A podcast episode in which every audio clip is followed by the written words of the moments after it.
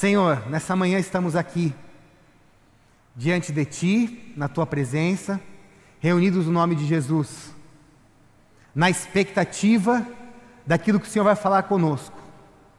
Então, enche o nosso coração da Tua palavra, nós te pedimos, Senhor, e transforma-nos pela Tua palavra, Pai. Ó Deus, nós queremos, ao final deste culto, sairmos daqui mais parecidos com Jesus. Que ao final deste encontro, onde alguns estão aqui presencialmente e tantos outros, Senhor, conectados nas suas casas, que ao final deste encontro, Senhor, esse ajuntamento de pessoas possa continuar refletindo ainda mais Jesus Cristo ao mundo. Que seja assim, Senhor, em nome de Jesus. Amém e amém. Amém, queridos. Nessa manhã, eu quero continuar refletindo com vocês, eu tenho feito isso já nas últimas pregações, desde o começo do ano, a respeito dos salmos de peregrinação, salmos de romaria, ou cânticos de peregrinação. Esses são 15 salmos que estão ali do Salmo 120 ao 134. E são cânticos que o povo cantava enquanto peregrinava para Jerusalém. São cânticos que o povo cantava enquanto caminhava num clima desértico, numa viagem difícil, rumo a Jerusalém, onde se encontrariam, onde o povo estaria reunido para ali juntos adorarem ao Senhor, para ali juntos celebrarem aquilo que Deus havia feito na história do povo.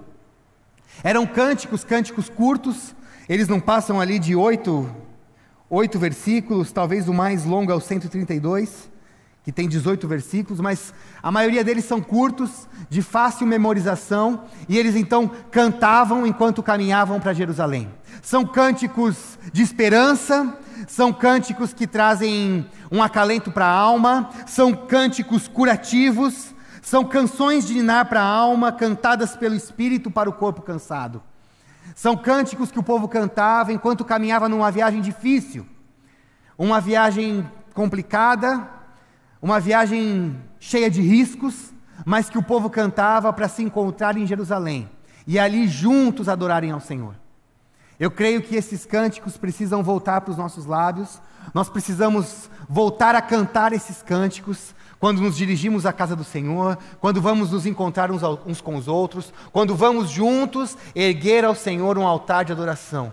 Temos muito que aprender com esses cânticos e devemos entoar esses cânticos cantos de paz, cantos de esperança, cantos de alegria, cantos de amor, cantos de liberdade, cantos que nos, que, que nos curam, mas ao mesmo tempo enchem o nosso coração de uma alegria que ela é indescritível.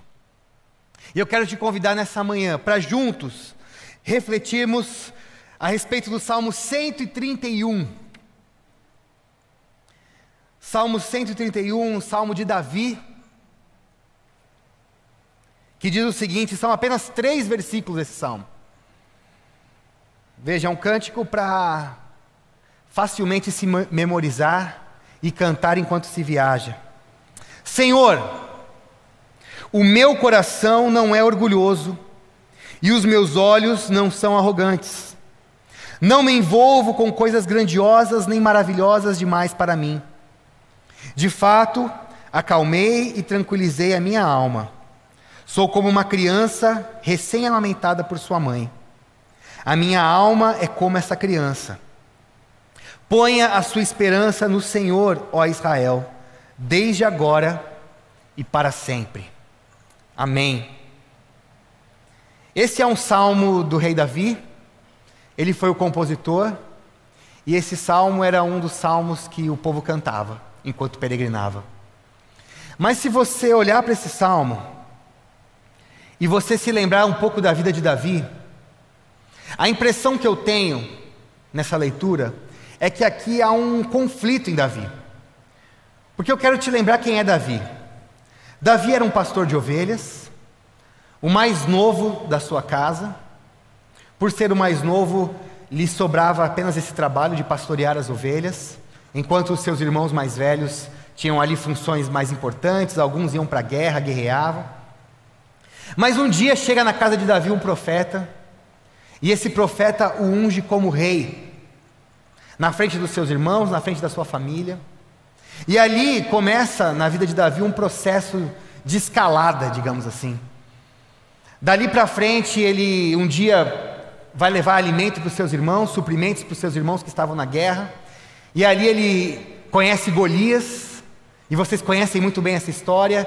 Ele enfrenta Golias, ele aceita o desafio que Golias estava impondo sobre os filhos e sobre os soldados de Israel. Ele aceita aquele desafio, vence o gigante, vence o gigante, e ali ele começa a ganhar moral entre o povo. Se torna um grande general de guerra, um grande líder, aclamado pelo povo. Davi era aquele que havia matado centenas de milhares, era um grande líder aclamado pelo povo, ao ponto de um dia se tornar o rei, o rei mais importante da história de Israel. A estrela que Israel leva na sua bandeira é a estrela de Davi, o rei mais importante da história. Então, esse homem, esse Davi, que apesar de um começo bem humilde, mas que cresce, cresce em importância, cresce na vida, ele é esse cara que compõe esse salmo aqui. Senhor, o meu coração não é orgulhoso e os meus olhos não são arrogantes. Não me envolvo com coisas grandiosas nem maravilhosas demais para mim. Um homem que é o rei mais importante da história de um povo, um homem aclamado, ele é praticamente unanimidade entre o povo. Ele diz ao Senhor que ele não é arrogante. Ele diz ao Senhor que a vaidade não tomou conta do seu coração, que a arrogância não tomou conta do seu coração, que o orgulho não o envolveu enquanto ele vivia, enquanto o Senhor o direcionava, enquanto o Senhor o ungia como rei, na vitória contra o gigante, nas vitórias em batalhas, enquanto se tornava um grande general, no momento em que se tornou rei, o que ele diz é: Senhor, o meu coração não é arrogante, o meu coração não é orgulhoso. A vaidade não tomou conta do meu ser. E o versículo 2 parece que vem o segredo para ele vencer esse conflito, porque imagina, isso é um conflito. O homem mais poderoso da sua época, um homem aclamado pelo povo e pela multidão, consegue dizer que não é arrogante, não tem o olhar arrogante, não é orgulhoso, não tem orgulho. Isso é, isso é uma vitória. Porque a, a, a, nossa humanidade, eu imagino que ele deve ter lutado muito. Ele deve ter lutado muito contra a, sua, contra a vaidade, contra o orgulho, deve ter lutado muito. Tanto que ele diz o seguinte no versículo 2: De fato, acalmei e tranquilizei a minha alma. Olha aqui o segredo da vitória. Ele acalmou e tranquilizou a sua alma. E então, como ele ficou? E aí ele usa aqui a figura da criança recém-amamentada. Eu fiquei como uma criança recém-amamentada no colo de sua mãe. Meu coração ficou tranquilo. Eu acalmei o meu espírito. Eu olhei para as circunstâncias, eu olhei para a vida que queria me levantar a todo custo, eu olhei para o povo me aclamando e eu resolvi então tranquilizar o meu coração, resolvi dar um passo atrás, tranquilizar o meu coração, tranquilizar a minha alma. E quando eu me vi, eu estava como uma criança recém-amamentada no colo de sua mãe. Isso me lembra quando Jesus, lá no capítulo 18 do, do livro de Mateus, do Evangelho de Mateus, questionam Jesus a respeito de quem seria o maior no reino dos céus. Essa é uma preocupação muito nossa, né? muito adulta. Uma preocupação muito humana e muito adulta. Senhor, quem que vai ser o maior chegando lá? A gente está aqui os doze, todo mundo aqui caminha contigo, mas quem que é o mais importante entre nós aqui? Quem que vai sentar do seu lado? Quem vai ser o maior no teu reino? E a resposta de Jesus é a seguinte: ele pega uma criança que está ali do lado, põe essa criança no colo e fala o seguinte: é o seguinte, gente. Quem não se tornar como essa criança não vai nem entrar no meu reino. Vocês estão discutindo aí quem vai ser o maior, mas a, a questão é a seguinte: quem não for como essa criança, quem não se diminuir, quem não for pequeno como essa criança, não vai nem sequer entrar no meu reino. E aqui Jesus não está simplesmente dando uma dica, né, uma proposta de regressão, vamos, vamos regredir, se tornar como uma criança. indefesa, inocente. Não é apenas isso, mas é o aprendizado que há a, no, no, no, nos atos das crianças, no modo como a criança vive. Eu vou te dar um, um exemplo. Eu estava andando com os meus filhos, eu, a Poli e os meus filhos atrás no carro, e o Miguel começou a me perguntar a respeito de alguma coisa que eu sabia que era impossível. Era impossível de acontecer. Na minha lógica adulta e na minha lógica humana, eu falei assim, filho, isso não tem como. Era algo do tipo, a gente pode visitar outro planeta, a gente pode andar sobre as nuvens, essas perguntas que as crianças fazem. E eu falava, filho, não tem como. E a gente ficou uns 15 minutos discutindo, filho, isso não tem como, é, é impossível. Até que eu ergui um pouco a voz, né, no meu papel de adulto, e falei assim: Filho, isso é impossível, não tem como, vamos acabar esse assunto. E ele, com a voz bem baixinha, disse assim: Mas para Jesus nada é impossível. Você entendeu como é a mente da criança? A mente da criança é: para Jesus nada é impossível. Mas a lógica humana diz ao contrário, a ciência diz ao contrário, os estudos, tudo diz o contrário, mas para Jesus nada é impossível. É assim que uma criança enxerga a vida, é assim que uma criança enxerga o mundo. Não há impossibilidades para o nosso Deus. E se nós não nos tornarmos como uma criança, nós não vamos entrar nesse reino, no reino dos céus, no reino de amor, no reino de paz, no reino que tanto ansiamos. Se o nosso coração não for convertido, como o coração de uma criança, uma criança recém-amamentada no, no colo da sua mãe, nós sequer vamos ver o reino dos céus. Chega uma hora, irmãos, que na nossa relação com Deus, nós precisamos definir quem é o maior e quem é o menor.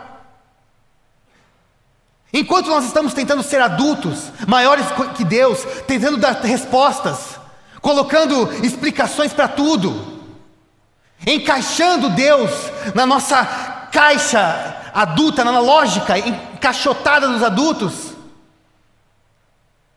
a nossa relação com Deus não vai para um patamar seguinte.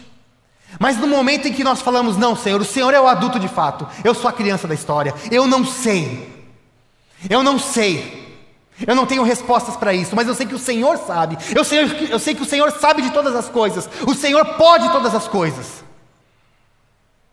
Então, nesse momento, o reino de Deus ele se escancara para nós. Tem um autor que é o Mike Mason, ele escreveu um livro chamado O Mistério das Crianças. E ele diz o seguinte: o ponto de partida para uma fé mais simples foi quando Deus tornou-se tão grande que não pude mais desenvolver pensamentos teológicos complexos a respeito dele. E só me restou balbuciar e meditar, gaguejar e suspirar. Estava aprendendo o alfabeto do louvor. As crianças talvez não tenham os argumentos que nós temos, não tenham o conhecimento que nós temos, mas elas têm, elas conhecem o alfabeto do louvor. É das crianças que flui o verdadeiro louvor. Por isso nós precisamos olhar para elas e aprender com elas. Como eu aprendo com meus filhos? Nós precisamos aprender com o Liber Júnior. Nós precisamos olhar para as nossas crianças, nós precisamos valorizar as nossas crianças, investir nas nossas crianças. Ali embaixo, agora, não está acontecendo o cutinho.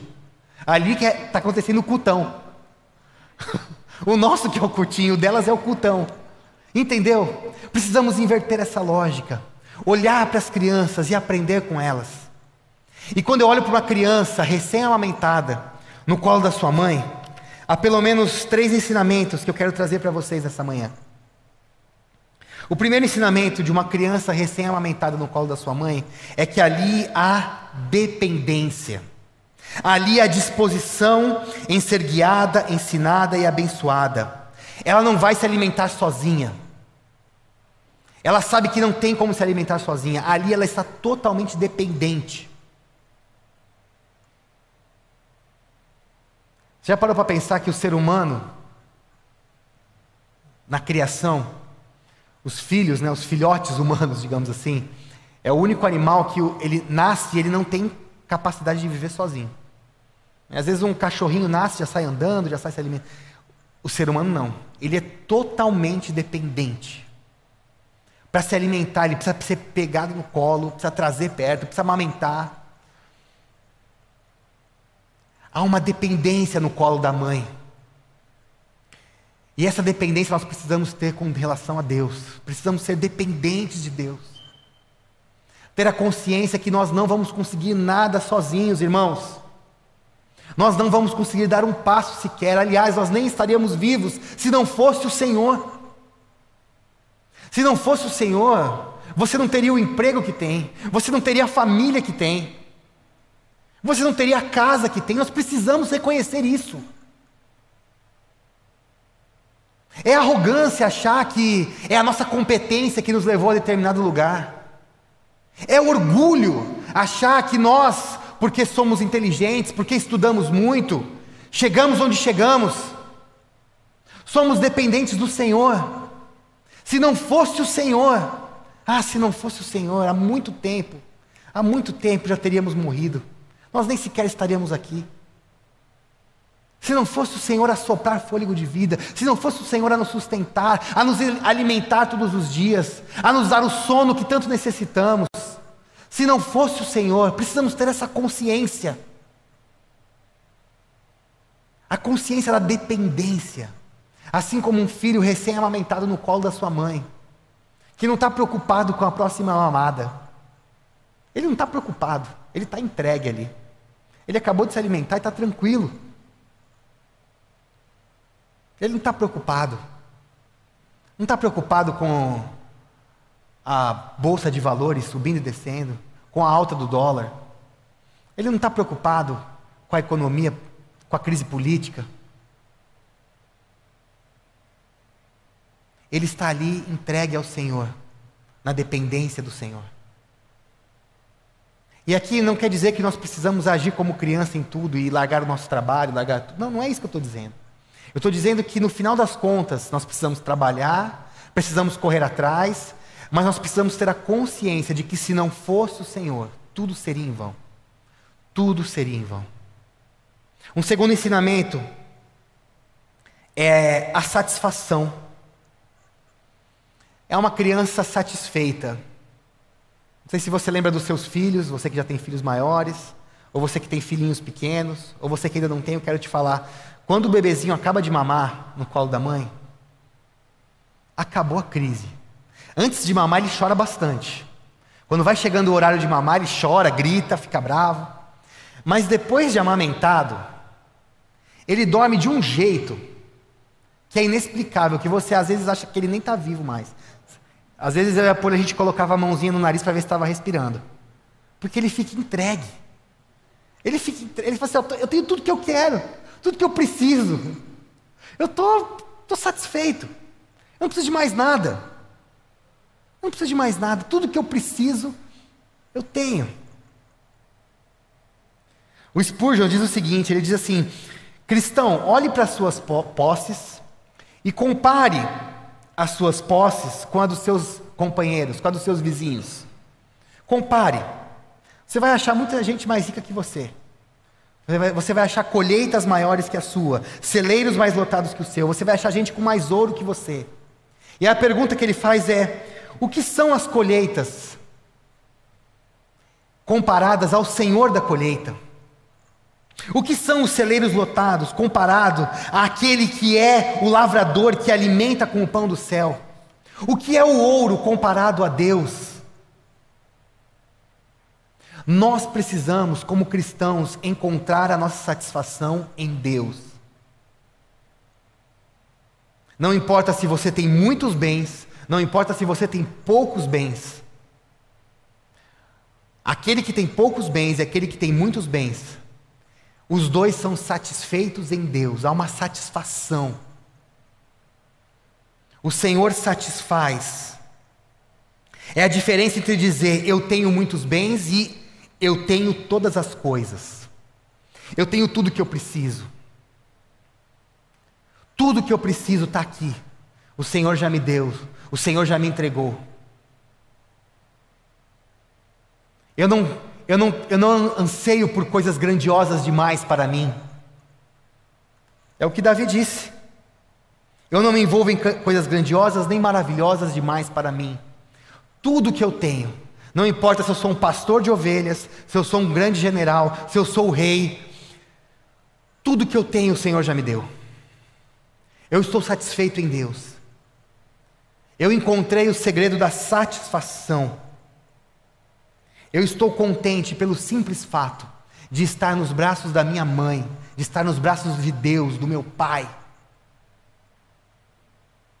E percebe que o, o bebê, se a mãe é rica, o pobre não faz o menor sentido para ele. Se a mãe tem muito dinheiro, se ela tem pouco, se ela está bem vestida, se ela está mal vestida. Ele está nos braços da mãe, acabou. Tudo faz sentido. Ele está satisfeito. Assim como Davi encontrou a sua satisfação no Senhor, nós precisamos encontrar a nossa satisfação no Senhor. E às vezes é preciso acalmar e tranquilizar o coração. Porque numa sociedade acelerada, né, onde a cultura é acelerada e agitada, onde você toda hora é cobrado por resultados, tem uma hora que você precisa parar, tranquilizar o seu coração, acalmar a sua alma e falar: Eu já tenho tudo que eu preciso. Eu posso trabalhar agora tranquilo. Eu posso construir a minha carreira tranquilo. Eu posso correr atrás dos bens, enriquecer tranquilamente. Eu posso trabalhar, procurar emprego tranquilamente, porque eu tenho tudo o que eu preciso. Eu estou satisfeito em Deus. E por fim, no colo da mãe, o bebê recém-amamentado, ele tem segurança. Ali é o lugar seguro. Ali é o lugar onde os perigos da vida não vão alcançá-lo. Ele está seguro ali, ele não está preocupado com os perigos. Ele não está preocupado com os riscos. Ele sabe que ali é um lugar de segurança. No colo da mãe, ele está protegido. E o Senhor é aquele que nos protege. Nós precisamos ter essa consciência de proteção. Enquanto caminhamos pela vida, enquanto damos passos aí fora, Deus está nos protegendo, nos livrando do mal. É o que cantamos, né? Ainda que eu ande pelo vale da sombra e da morte, eu não vou temer. Eu não vou temer. E muitas vezes, aliás, eu digo que muitas e muitas vezes, o mundo se transforma num vale de sombra e da morte, não é verdade? Um mundo em pandemia é um vale de sombra e da morte. Não é verdade? De repente você é acometido de uma doença e a sua vida se transforma num vale da sombra e da morte. De repente você está enfrentando uma dificuldade em casa. É um problema. É assim, né? Para a gente enfrentar e de repente estar inserido num vale da sombra e da morte. Mas não precisamos temer, porque estamos seguros em Deus o cajado dele nos consola, nos protege. Ele vai à frente. Nós estamos no colo, já estamos alimentados, estamos satisfeitos, dependemos de Deus e estamos seguros. Caminhamos seguros. E esses três ensinamentos, eles produzem gratidão, gente. Hoje é um domingo de gratidão. Terceiro domingo do mês é domingo de gratidão para a Líder. E daqui a pouco nós vamos poder expressar essa gratidão a Deus. Mas esses três ensinamentos, a dependência, a satisfação e a segurança, elas produzem em nós gratidão e não apenas expressões de gratidão. O que é muito importante a gente expressar nossa gratidão, mas a gratidão como um estilo de vida. A gratidão se torna o modus, o modus vivendi do cristão. Quando ele entende que depende de Deus, está satisfeito em Deus e está seguro em Deus. Tudo que nos resta é agradecer.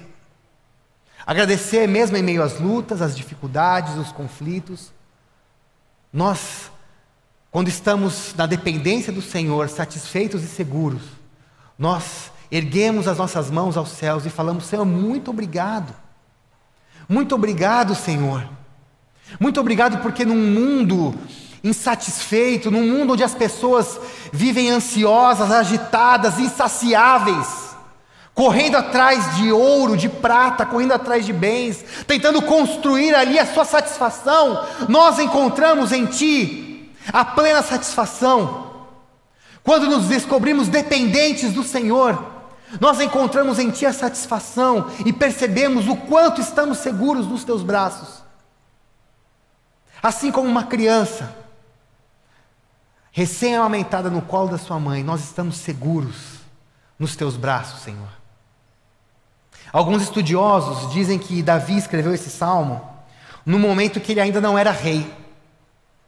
No momento em que ele já era muito conhecido, já era aclamado pela, pelo povo, mas ele ainda não era rei. O rei, se vocês se lembram muito bem, era o rei Saul. Mas ele já havia sido ungido como rei, já havia uma promessa de que ele substituiria Saul. Saul estava muito nervoso por isso. Saul o perseguia. Saul queria matá-lo. Ele precisou fugir uma, uma época da sua vida, porque a situação dele estava ficando perigosa. Esse conflito com o rei estava crescendo, e o povo, o povo já enxergava Davi como futuro rei. E aqui é como que se Davi tivesse que prestando contas a Deus. Chegando diante de Deus e falando assim: Deus, olha, a situação é essa. Eu estou sendo perseguido. Estão inclusive inventando que eu quero dar um golpe, quero derrubar Saul, quero tomar o trono, mas o Senhor conhece o meu coração. O Senhor sabe que eu não sou orgulhoso, que os meus olhos não são arrogantes. O Senhor sabe que eu não anseio coisas grandiosas nem maravilhosas demais para mim. O Senhor sabe que eu não desejo o trono. Não é isso que está no meu coração. Eu já sondei o meu coração. Eu já tranquilizei a minha alma. Eu já acalmei o meu espírito. Eu não quero caminhar nessa ansiedade que o mundo me impõe aonde eu preciso alcançar metas cada vez maiores, objetivos cada vez maiores.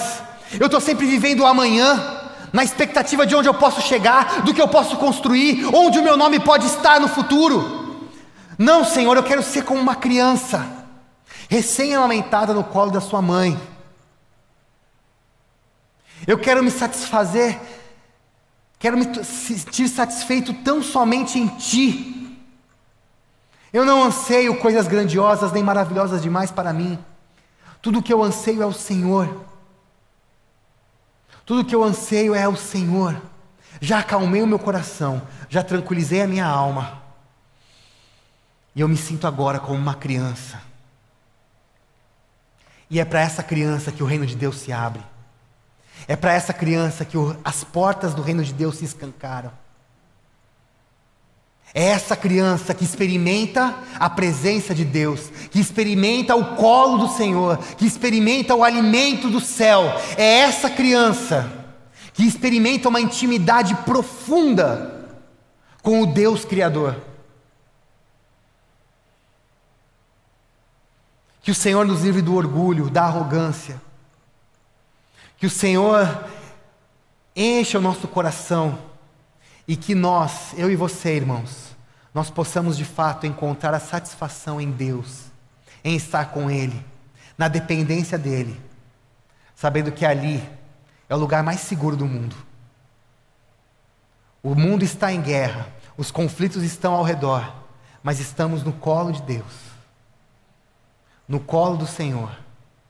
E para Deus não há impossíveis, Ele pode todas as coisas. Amém?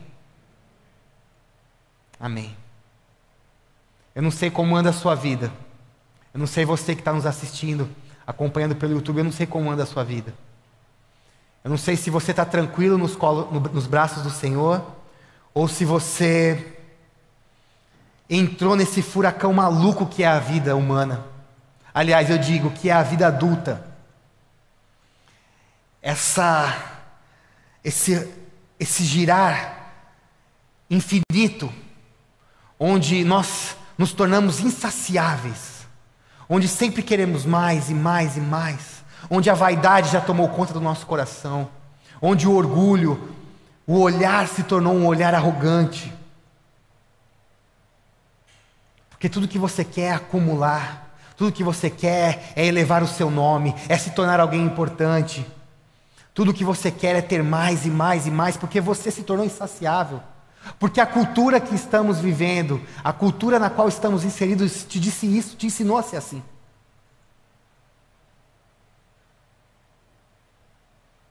Se jogue nos braços do Senhor.